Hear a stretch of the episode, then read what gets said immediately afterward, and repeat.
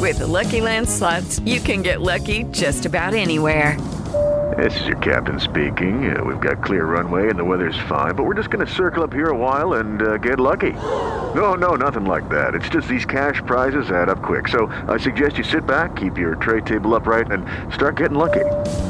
Play for free at LuckyLandSlots.com. Are you feeling lucky? No purchase necessary. Void where prohibited by law. 18 plus terms and conditions apply. See website for details.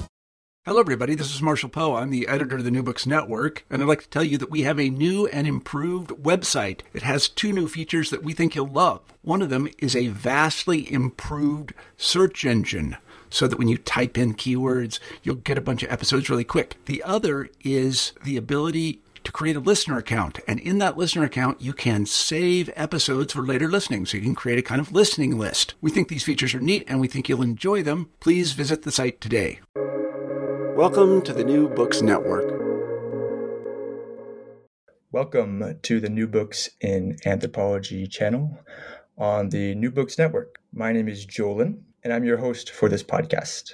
I'm here with Bianet Castellanos to discuss her new book, Indigenous Dispossession, Housing, and Maya Indebtedness in Mexico, published by Stanford University Press in October 2021. Thank you, Bianet, for joining me to discuss your book. Thank you for inviting me, Jolin. I would like to start our conversation by asking a bit about you. How did you become interested in Maya experiences with housing in Mexico, and what does this book mean for you? I um I've spent 30 years working with Maya communities in Mexico. I first began working with them in when I was an undergraduate student. I was awarded a UROP grant, an undergraduate research opportunities grant, to spend time doing fieldwork in Yucatan. And one of my uh, professors, uh, James Fox, uh, suggested that I um, uh, spend time working this in this small community called, which uh, it's called Kuchmil, but that's a pseudonym. I actually don't share the actual name of the community to protect their um, um, the the communities that I work, the families that I work with. And so I st- I traveled to this community, and initially I was going to work um, with uh, the young girls. I was interested in l- looking at changing marriage practices. I was inspired by Margaret Mead's work, and I was also um, constricted by my own um, age and gender. You know, I was told that as I was, I think, 19 or 20 at the time, and so um, I was told that I wouldn't be able to have access to particular social circles, right? That I would be expected to spend all my time with the young women. So I decided to focus on that on that work, and um, and I spent the summer working with these young girls. And then the following summer, uh, most of the young girls had left; they had migrated out of their community. And I arrived in this community a year after the first road, the paved road, had been built.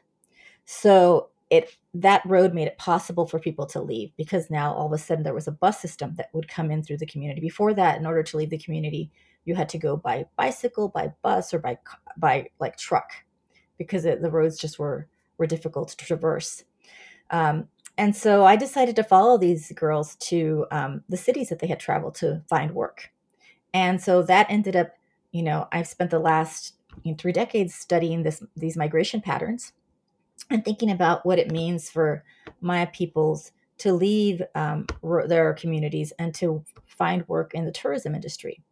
Um, this is my time in, in Yucatan has also occurred during the time when Cancun has expanded. It's become this international resort. Um, and so I was really interested in also thinking about the relationship between Maya migration and the development of Cancun as a tourist center. And also the development of Cancun um, as a, you know, from because it's also gone from a small tourist center to a major city, to a metropolitan city. So I was also interested in that evolution. And that's where the the the idea for this book emerged. So because I had studied Maya migration to Cancun for so many years, the people that I was working with ended up staying in Cancun and working in Cancun. And so the issue of affordable housing was a constant concern people could not find uh, a place to live. Rent was cost about the same amount as it cost, you know, as they were earning in wages. And so um, the idea, uh, so community, the people that I worked with were really concerned about if they couldn't find affordable rental housing, then maybe they could find land that they could purchase to then build a house on the land. And so so then I ended up learning about um, the Cancun's housing and land policies. And the community itself urged me to make inquiries on their behalf because I had access to government officials um, to ask them about, um, you know, how could they could actually gain access to land. And so so that's sort of where this the idea for this project emerged. I was really interested in think in helping the community figure out ways to get access to land. And during that time period when i started making these inquiries which is around two, the 2000 2001 i also noticed that there was a shift um, the local housing the local policies around land were initially that the government would redistribute land to working class uh, migrants but then around this time period, there was a shift where the government ended land redistribution policies. And so the opportunities for people to access land, to gain access to land, was very limited. And so now all of a sudden, what the government did was they started to support the, build, the building of um, tract housing developments that were affordable, but not quite, right? They were somewhat affordable. And so um, they, were, they really pushed for uh, local people to actually buy these homes. And so then that sort of became part of this project is thinking about well are these homes um, you know affordable what what does it mean to buy a home because then you actually go into debt to to because you have to get a mortgage. And so you know how so there was the community that i was working with was very critical of this process because they were averse to going into debt. They had experienced the history of debt servitude when um, in their family through their history with their experiences with haciendas with plantations economies. And so they were very hesitant to to make that move. And so over the span of five four or five years i noticed that initially when they were hesitant then by 2005 they were all jumping into purchasing these types of homes. And so i was really interested in that shift and that shift from you know seeking land to then moving into buying a house and thinking about what that transition meant in terms of mexico's um, you know bo- booming housing economy, but also in terms of the relationship to the Great Recession and the housing bubble in the US, and thinking about housing bubbles in Mexico, but also thinking about shifting property regimes and the ways that governments um, use land or houses to create docile citizens, to create, um, you know, to to also manage populations. So that's that's sort of where the project emerged so this project is very um, important for me because it what it gave me an opportunity to actually write a book that was at the behest of my interlocutors. I did not write this book um, because this was like my first book was an outcome of my dissertation work, um, uh, and it, and this book was really in response to people's needs and um, and urgent, um, you know, uh, uh, housing situations. And so, so for me, it was really important to write a book that sort of drew upon all these issues or, around policies because, you know, this has, you know, it's a book that's meant to have policy implications. It's not a book that's um, that's meant to f- focus primarily on theory. Um, and so, so that's part of the reason why I also include a lot of people's personal stories because it's i think one of the challenges of writing a book that has policy implications is to be able to understand how these policies that get instituted by governments or by um, you know local ordinances or things like that or urban planners you know what the real life effects are on people and and so that was part of the reason why this book is really important to me and and to the people that i work with because it really is addressing um, you know, important issues that, that they're tackling with on a daily basis and will continue to tackle with um, these issues around affordable housing are not going to go away. Um, they're going to continue to plague, um, you know, the ability for Cancun to house uh, people, my, new incoming migrants, to house its current residents, and then also to grow um, in the future, and and, and it's going to impact the way that they they expand, right? And so so that's part of um, or the way the city expands. So that's part of the reason why this book has a special place for me because it, it had a very different vision in the way that I um, I put it together. And part of that you can see that in the way I organize. The book is organized for people to understand um, how these uh, policies shifted. And you know, I talk about property regimes because I really see that prior to 2000, the ways that um, governments were involved with providing housing was rooted around a particular understanding of land as you know their their mission was to redistribute land to people and so when you have um, housing policies organized around land redistribution then what you see happening is very different from when you have housing policies organized around um, markets financial markets where you know uh, where you have mortgages and you know as, um, as sort of the fundamental underpinning of sort of how housing policy happens right? So if you're building houses that you're going to sell and people have to get a mortgage to get access to that housing that's very different from being being given land right because the land the way that the government gave land in the past it was affordable um, the land was given at affordable prices whereas the more the mortgages are regulated by markets so it's a very different kind of process. I was really interested in that kind of transition because it was a pivot away from a particular understanding about the relationship and the obligation that governments had to its people um, to this new approach, a neoliberal approach about the individual, individualization of debt. Um, that and the government was basically um, putting that on individuals and not um, becoming as involved or as feeling as responsible for having having to create policies that support or uh, uh, subsidize these kinds of projects, right? So, so they're well, they're still subsidizing housing, but they're not necessarily subsidizing mortgages, right? So, thinking about that, a lot of that, the the impetus or the responsibility for for housing falls on the individual. Um, in comparison with in the past, where the government was heavily involved with land distribution and making it an affordable practice. Right. And you mentioned that Cancun, the city, it was developed. Um, by way of some historical context, context, can you sketch for us a picture of what was happening in Cancun in the second half of the 20th century and how this history bears on your research? Yeah.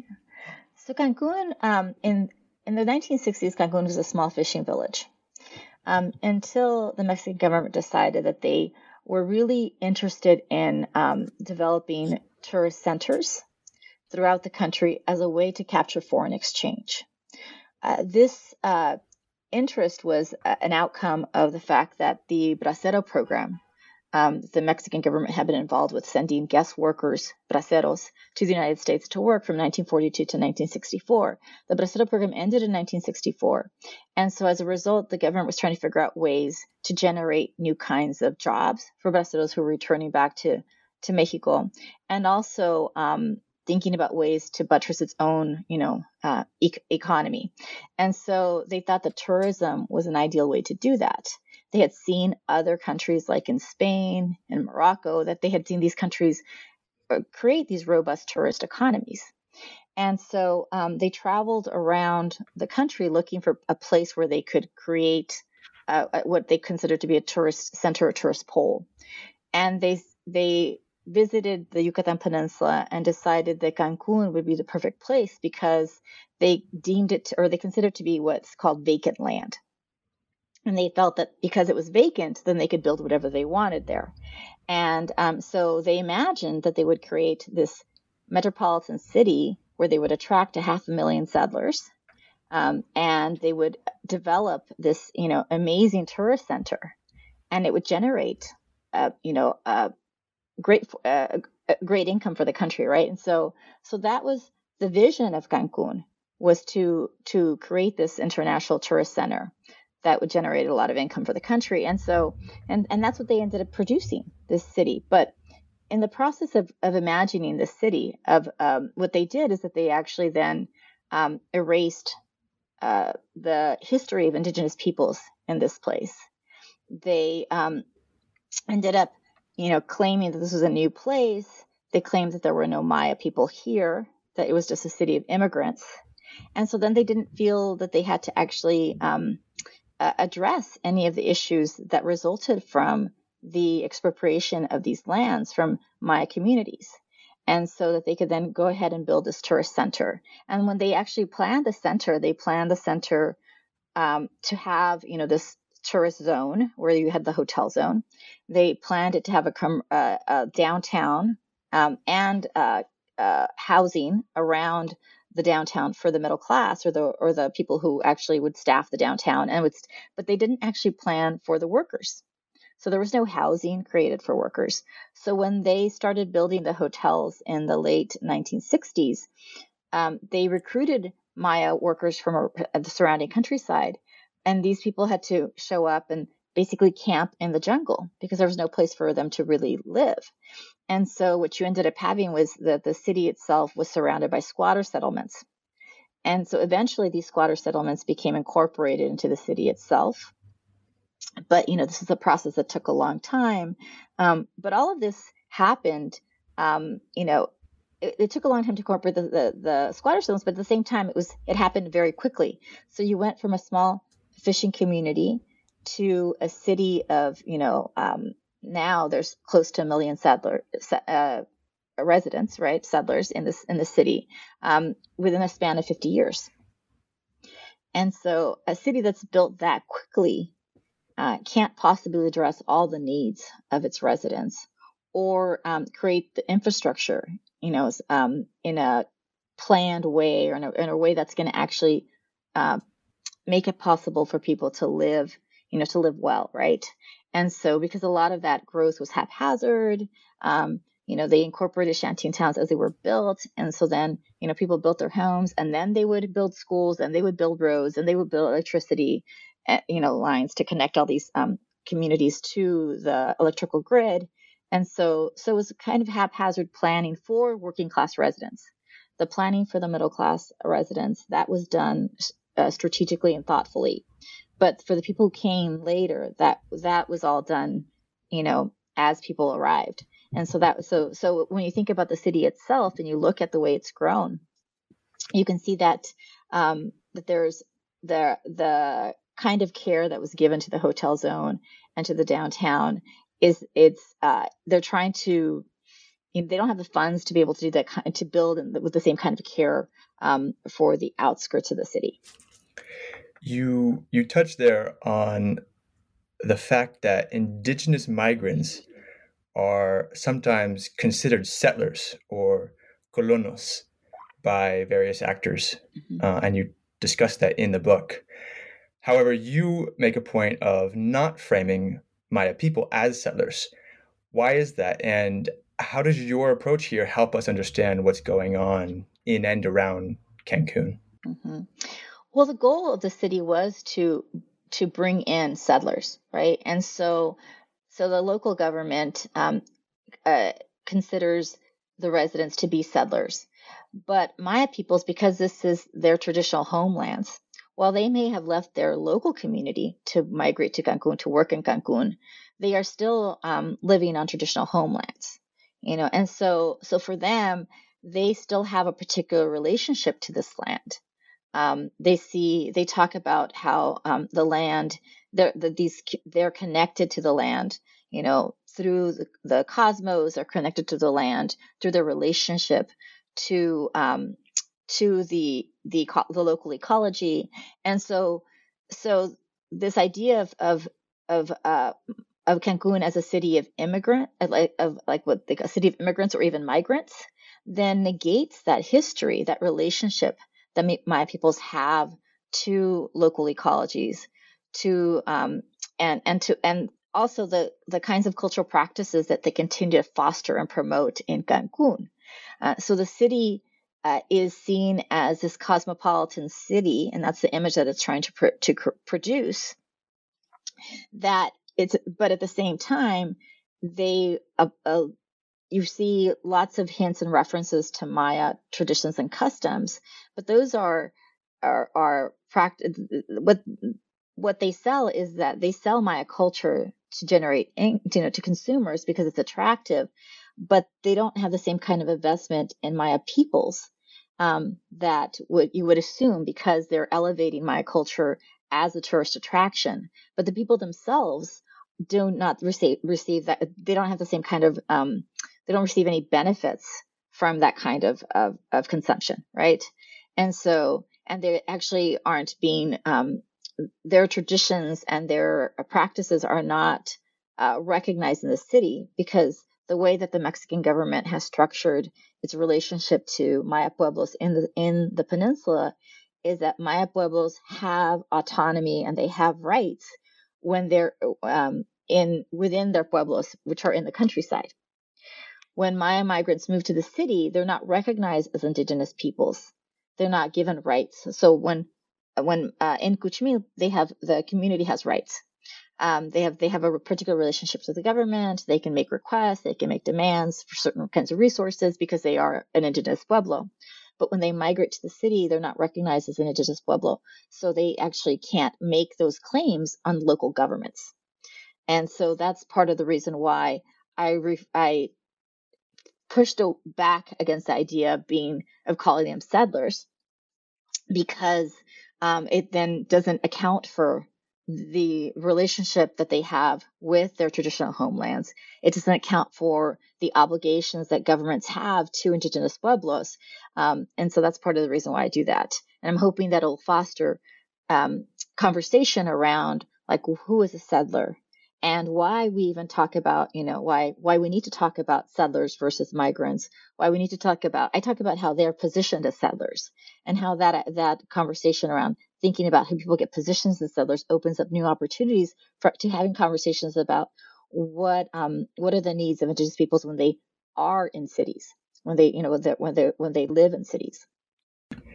In chapter one you talk about Nereyda's process in acquiring housing. And can you explain why you decided to highlight her experience uh, and walk us through how that went for her? Yeah, chapter one is looks at um, Cancun's housing policies prior to the shift from away from land distribution to um, housing policies oriented around mortgages. And so I highlight Nereyda's story because Nereyda um, was able to um, uh, get land uh, through the uh, Cancun's land redistribution policy. And so she was able to acquire a plot of land. And so I was really, so her, her process of going through and getting that land is particular for that moment, but it also shows you how radically different it is um, from the kinds of um, practices we are used to, right? When we think about um, and this is a global practice of getting a mortgage and how you get a house. You know, you have to get a loan, and then you're given the keys to your house, and you move into your house. Your house is already built. And in the in Cancun's land redistribution program, the way it worked is that the government would expropriate land from um, local ejidos, which are communal land holdings that um, work the land and own the land collectively. And so then that land would then be carved up into plots small plots, um, 10 by 12 meters, that would then residents could um, could then build their own house. So this is what's called self-built housing. So the government isn't involved in building the house. So the the local residents have to build their house. They have to bring in their own water. They have to bring in their own electricity. So it's all done, um, you know, as as people can afford to to to put all these things into place. And so, but what it was really interesting about Nereyda's, Nereyda's experience is that, you know, in order to be able to get access to this land, because there are more residents than land available, she had to really get involved in local politics to do that. So what I what I um, do is I follow her as she goes through and joins a grassroots organization that's lobbying for its uh, members to get access to land.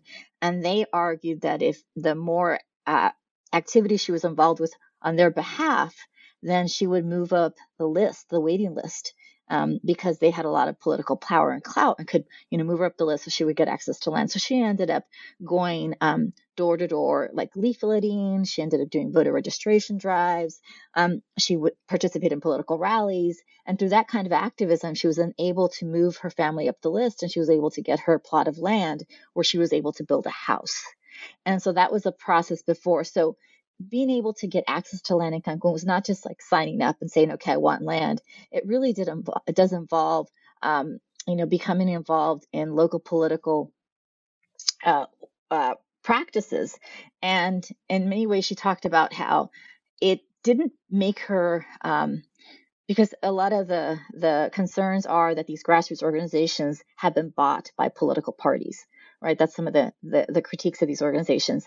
And for her, she said this uh, being involved in these practices um, meant that she actually became very much invested in advocating for herself and for her family.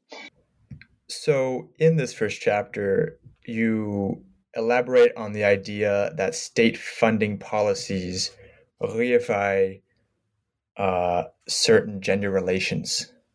Can you give us a sense of how that played out? Yeah, so part of the the Nereyda's example is a really good example of how that happens.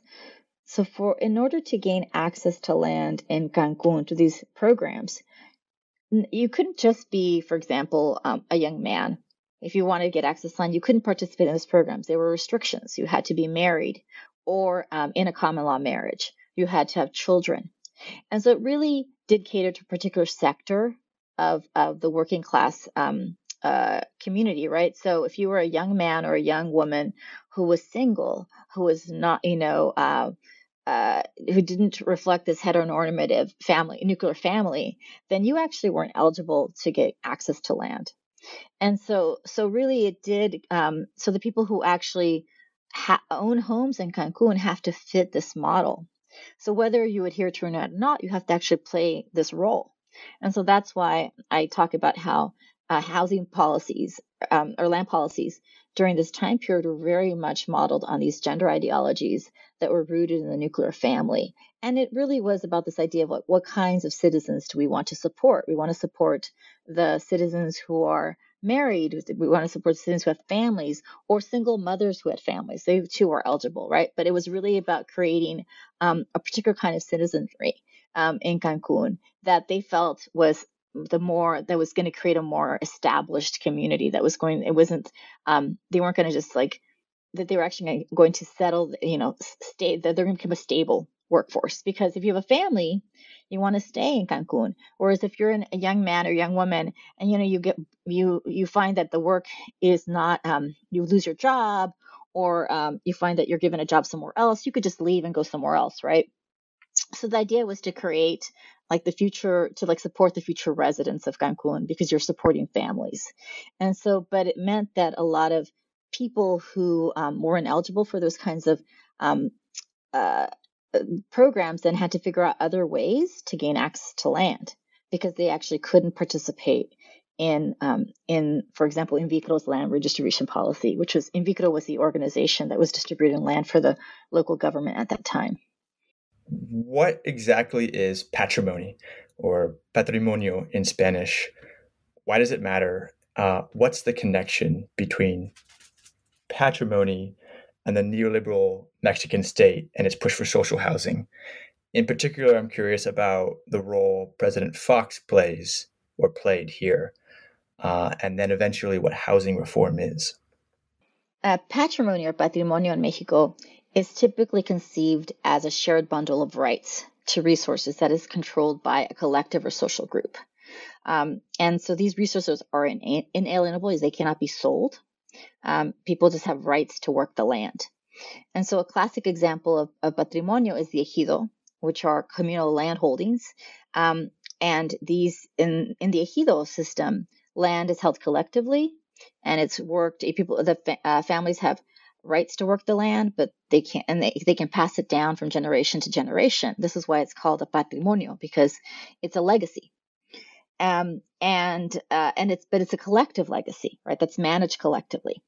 So, what pre- former President Fox uh, um, does in order to promote what I call housing reforms. These are, you know, sh- uh, shifts to the way that um, housing is administered uh, na- nationwide. Um, is that he actually links housing reform with patrimonio, and he says. Um, in a speech that he gave in Paseos Kabah, which was a ha- social housing development in Cancun, he says that, um, you know, if you, he says, the patrimonio that you're going to, the legacy that I'm going to give you is I'm going to actually give you access to a house. He promised to build $750,000, 750,000 homes and provide 750,000 home loans. And he argued that this was the best way for people to, you know, this was the, the new kind of legacy that families would give to their children. And so what and so it might not seem like a big deal. You know, we think of our homes also as our legacies, right? But what he was doing is he was linking this idea of patrimonio that emerged out of the revolution, you know, emerged out of revolutionary mandates for land and liberty.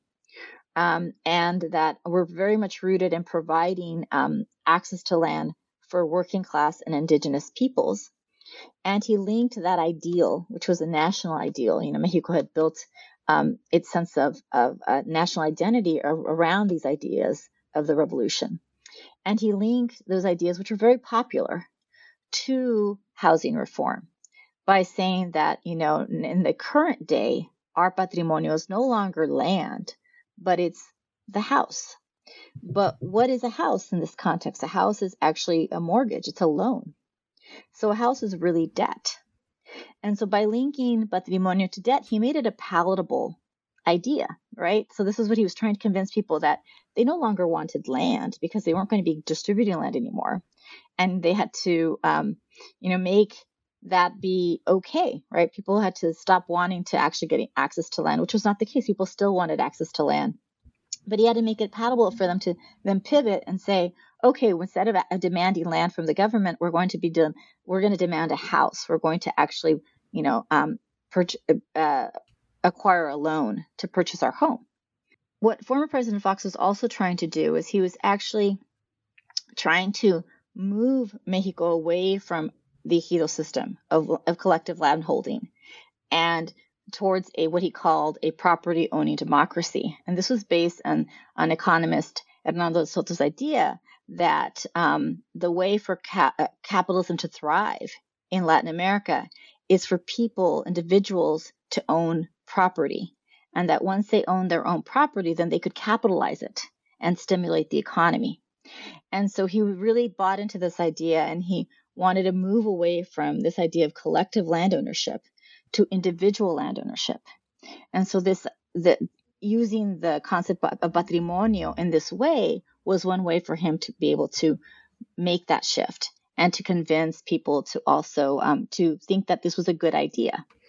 I don't know about you, but I'm very busy and I don't have a lot of time to cook. That's why I subscribe to Factor. Eating better is easy with Factor's delicious, ready to eat meals. Every fresh, never frozen meal is chef crafted, dietitian approved, and ready to go in just two minutes. You'll have over 35 different options to choose from every week, including Calorie Smart, Protein Plus, and Keto. These are two minute meals. Factor meals are ready to eat and heat, so there's no prepping, cooking, or cleanup needed.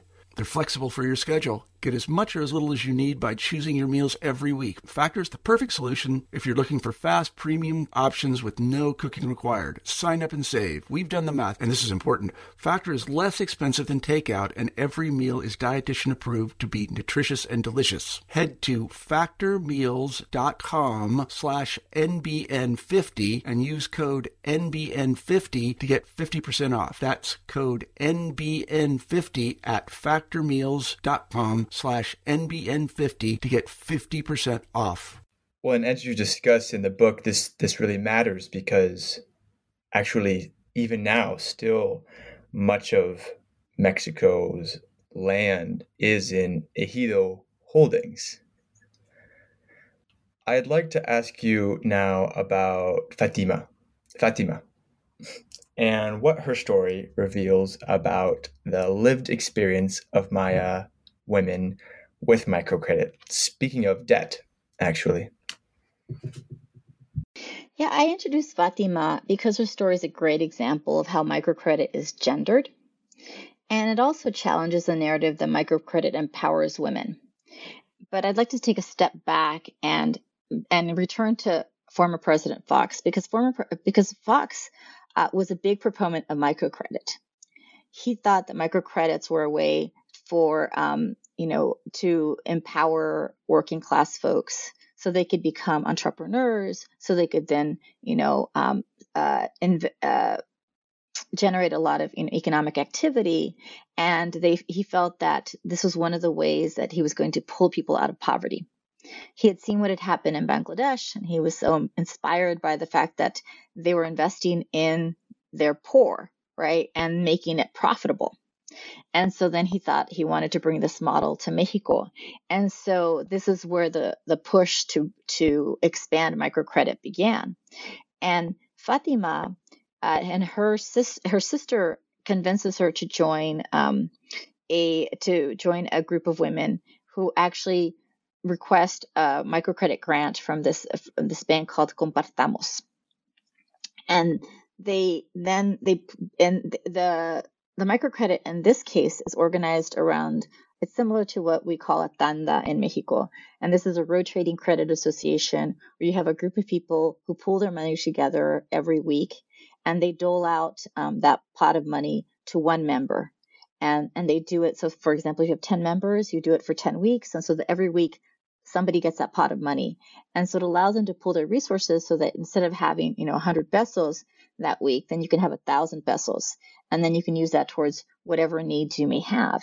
And so Compartamos modeled their micro program credit around this this this idea of, of a tanda.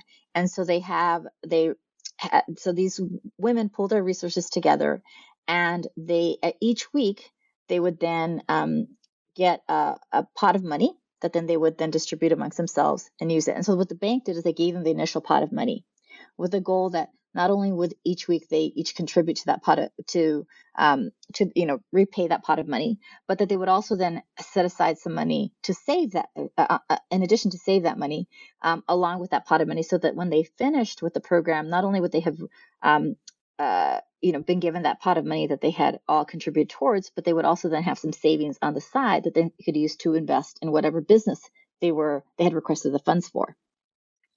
And so Fatima participated in this um, uh, uh, microcredit with her, sister and and neighbors. And the first time, um, it didn't always go well because one of the participants wasn't able to pay back her contribution. And so when a member drops out, then everybody else has to pitch in. So they ended up losing money. They didn't make as much money as they thought they were going to make.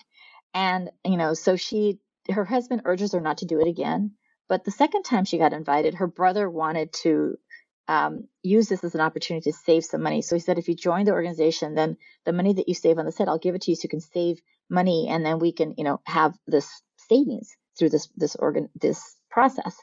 And so she did. She joined, but this time the treasurer absconded with um, a, a, a lot, three or four payments towards the end of the of the um, of of the project.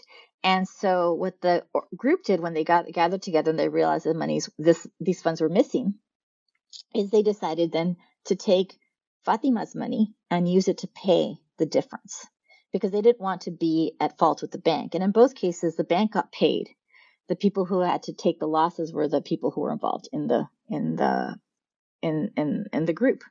And so she was very upset because she didn't she had been late to the meeting and so when she showed up they had basically used her funds and she didn't know uh, and they said you know if you need the money back you need to ask for that money from the treasurer who who absconded with the money. But the treasurer never paid her back and she was very upset because she felt like this was supposed to be a microcredit program that was supposed to empower women. Um, it was supposed to be a group where they worked in solidarity with each other. You know, the name of the group Compartamos is to share. So they were supposed to support each other so that they could then, you know, gen, you know, uh, invest in in uh, whatever kinds of businesses that they were trying to develop, uh, or or pay back whatever debts that they needed to pay. And so she felt that the that the group had let her down, and it really did destroy the social ties she had developed with it with these women so that it basically, you know, she, and even with her own sister, she was very upset by the fact that her sister, um, even though her sister didn't want to use that money, she was outvoted. And so her sister had, didn't, she didn't actually suffer an economic loss. And so, so she was very upset by that whole process because she felt that that she had um, joined this this uh, you know she'd requested a microcredit so that she'd get ahead and but now she was behind and so, and it really made her wary of these kinds of programs. And microcredit organizations around the world have been touted as supporting, you know, poor women. And in this case, in Cancun, the microcredit organizations are actually targeting indigenous women. So they're supposed to empower indigenous women to become financially stable or to improve their financial circumstances. But in this case, what it did is it basically left her um, you know, it, it, frayed her social relationships with her brother and her sister, and it also left her, um, you know, without the savings that she had set aside so that she could actually become more financially stable. And so that was a big challenge for her because she felt that that, you know, the the idea of credit is touted as something that's good. It's going to give you opportunities because prior to 2000, uh, prior to 2001, there weren't a lot of credit opportunities for working class residents. And especially for women like Fatima who don't have a job, she's a stay at home mom. And so, so she actually can't go to a store, at least prior to 2001, she couldn't go to a store and open up an account and get a credit so she could purchase anything from the store. She actually, she had to rely on her husband who had a job. Her husband could open up account and purchase like a computer or whatever he needed from the store, but she couldn't do that. And so what microcredit, um, the microcredit, uh, industry is doing is it's making it possible for these women to have access to credit but it's not necessarily the um, but because of the way it's structured um, even though it's modeled after traditional practices like tandas. And what it's doing is, is actually using the tanda as a way to make microcredit um, accessible or legible to the to local residents, but but it doesn't actually account for the fact that it's relying on these social ties that are actually very weak, right? Because in Cancun, everybody has to, you know, everything's very expensive. People can lose their jobs. It's, just, it's a tourism economy, so it fluctuates. And so you can't assume that everyone's going to be financially stable enough to pay, or people just, you know, they just human nature, right? They just decide they just don't want to continue paying and, and they got their pot of money and they're done. And so then they exit the program, but then the rest of the people have to be responsible for because otherwise then they're going to be you know their credit is going to be dinged. They won't be able to take out another credit. It might affect them. You know they might actually have to you know use their collateral to cover the cost of of the debt. And so so that did really create the situation for her that was really devastating for her because she just didn't think that she had had a lot of faith in in the people that she was they were her friends. They were her neighbors. And for them to do that to her was really devastating.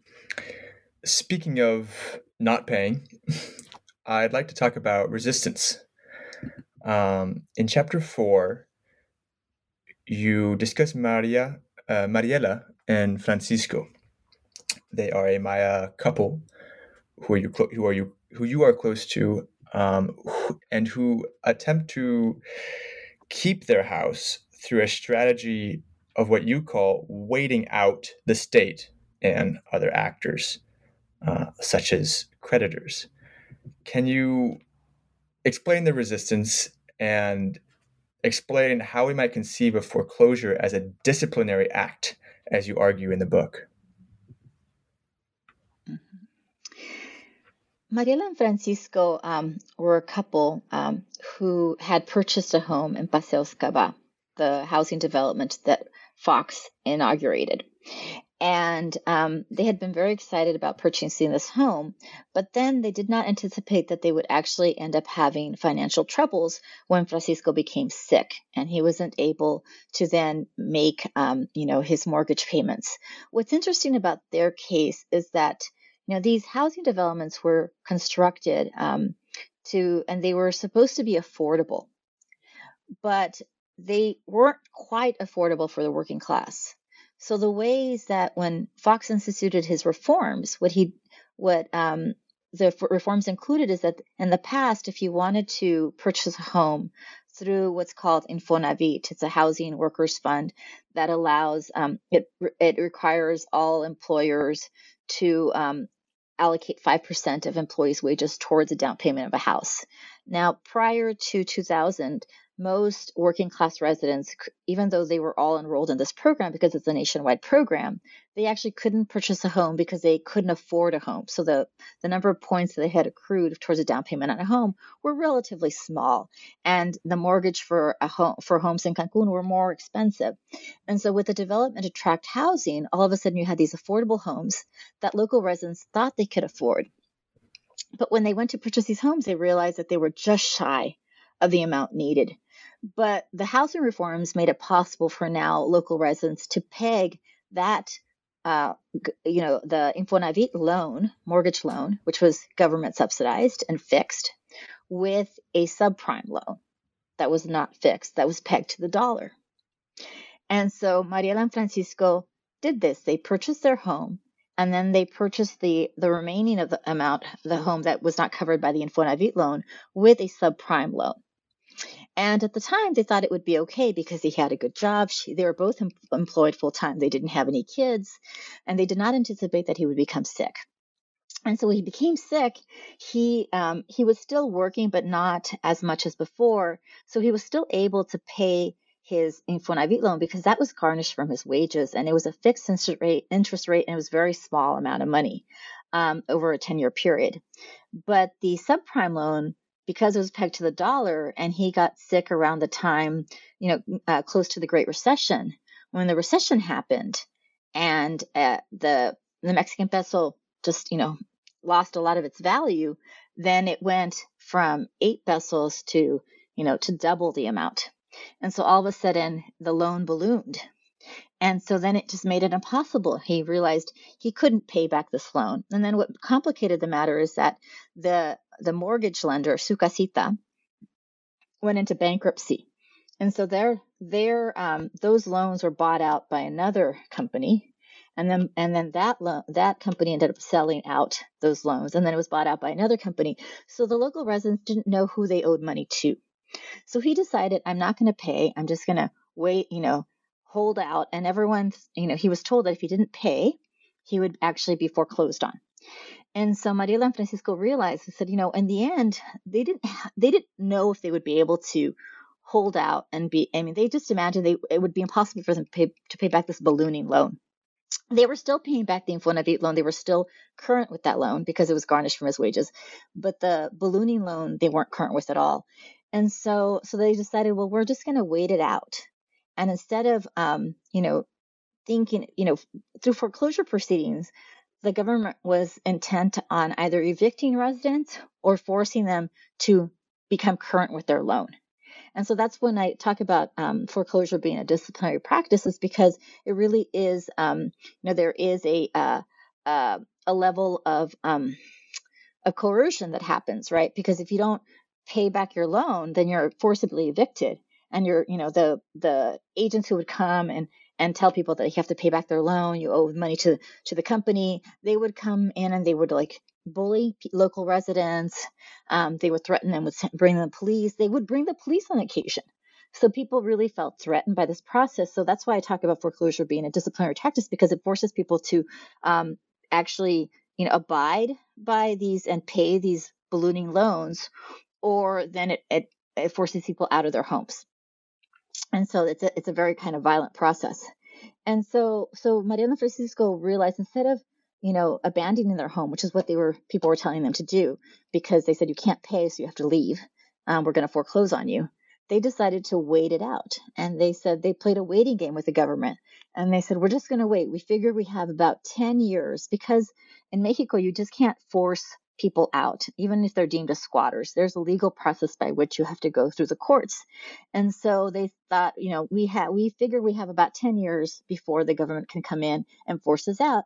And in that process, we're going to wait it out, and we're going to we hope that during that time period we can figure out a way to legally challenge these foreclosures because we're current with one loan but not current with the other. We still have stakes in one loan. And they were hoping to pressure the government because it was a government loan to negotiate with the mortgage company to allow them to continue to stay in their home.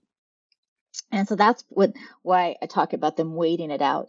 Normally, people talk about, um, like Javier Auyero, the sociologist, talks about waiting as a way for governments to create um, subordinate subjects because, because people have to wait in line, you know, to re- receive government handouts. They have to wait in line to get, you know, you have to wait in line to get land uh, allocated to you by the government. And so this process creates subordinate subjects.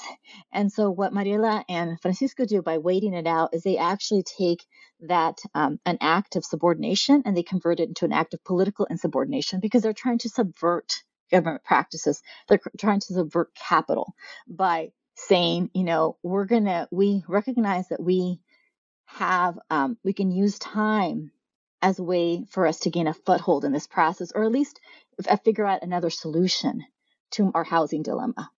You explain that in being treated like urban residents, Maya migrants are deracialized.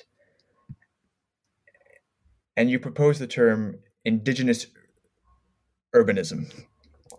here I'm quoting you once indigenous people move to cities like Cancun, they are no longer perceived to be indigenous. And so I'm wondering what are the consequences of this shift broadly, and how does it relate to changing conceptions of land? Well, indigenous pueblos in Mexico have rights, and um, they also have rights to, um, and these rights include the rights to resources and to support, um, you know, by the government. And so when they move to cities, they aren't given access to these rights. And so that's why I say they're treated as deracial subjects because their indigeneity or the uh, or their identity as you know or membership in an indigenous pueblo is not recognized in Cancun, um, even though they have not they they still remain members of this pueblo, but it's not translated as you know as a recognizable um, uh, way of dealing with the government, right? And so they're just treated like any other citizen. And so that's part of the reason why I say that they're deracialized. Um, and in terms of consequences uh, in relation to land, um, what this means is that because indigenous pueblos have rights in the countryside, they also have a lot of autonomy about the way they manage their land, about the relationship, you know, the, the kinds of um, relationships they have with the government, uh, the kinds of uh, requests that they can make to the government. Like they're given, you know, health care, they're given um, uh, education. They're given, you know, they're also uh, their land rights are protected and supported. Um, and when they go to to cities, they don't have access to these rights. So all of a sudden, their relationship to land is not based on collective landholding system. It's based on this idea of individual property rights. And individual property rights are not vested or or do not take into account indigenous relationships to land. I mean, land for indigenous, for Maya communities, land is not seen as just this way, this, um, it's not seen as an investment.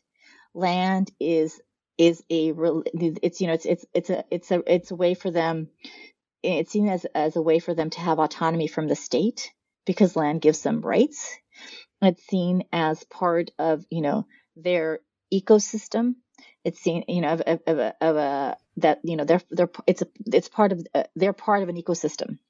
It's seen as part you know it's seen in relationship to their own understanding of the cosmos. It's seen as it's seen as part of you know religious practices. And so land itself has a lot of um, multiple uh, um, uh, uh, multiple connections right?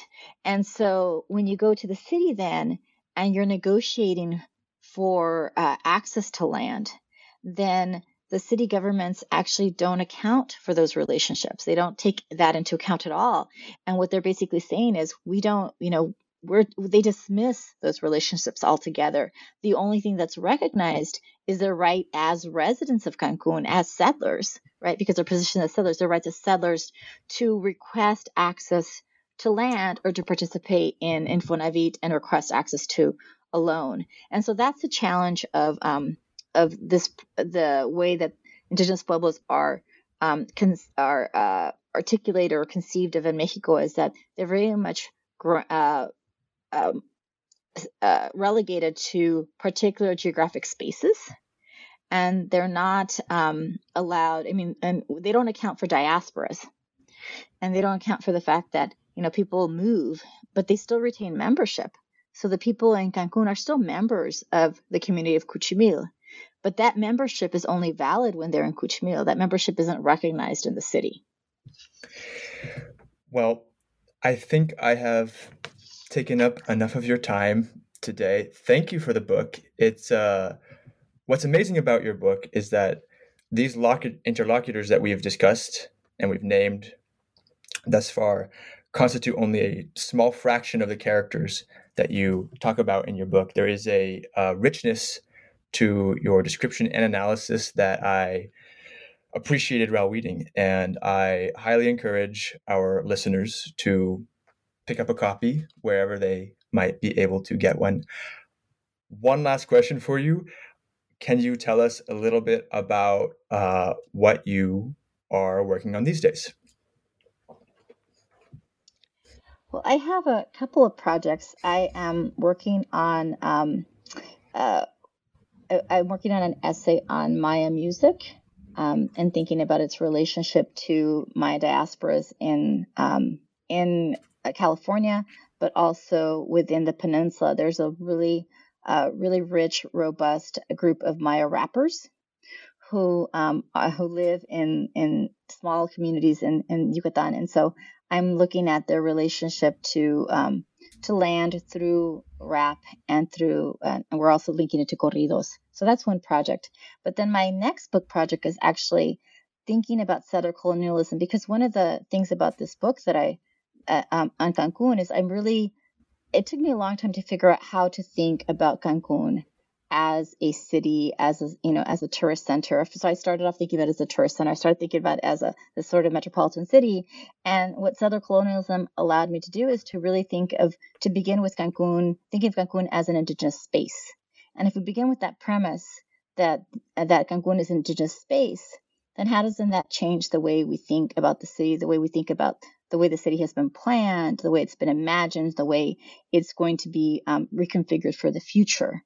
Um, so if we begin with that premise, I think it really allows for a new understanding of of thinking about the city in relationship to global economies and tourism that was you know the, the indigenous component was missing before.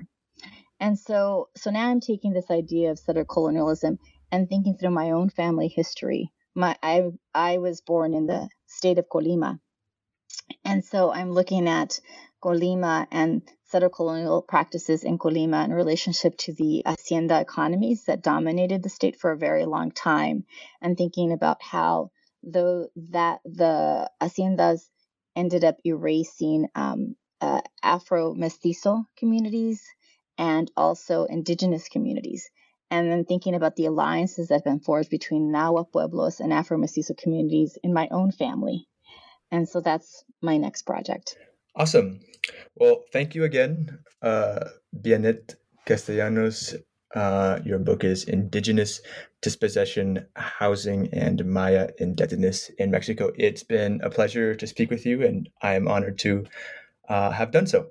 Thank you, and uh, goodbye. We'll see you next time. Thank you very much, Joel.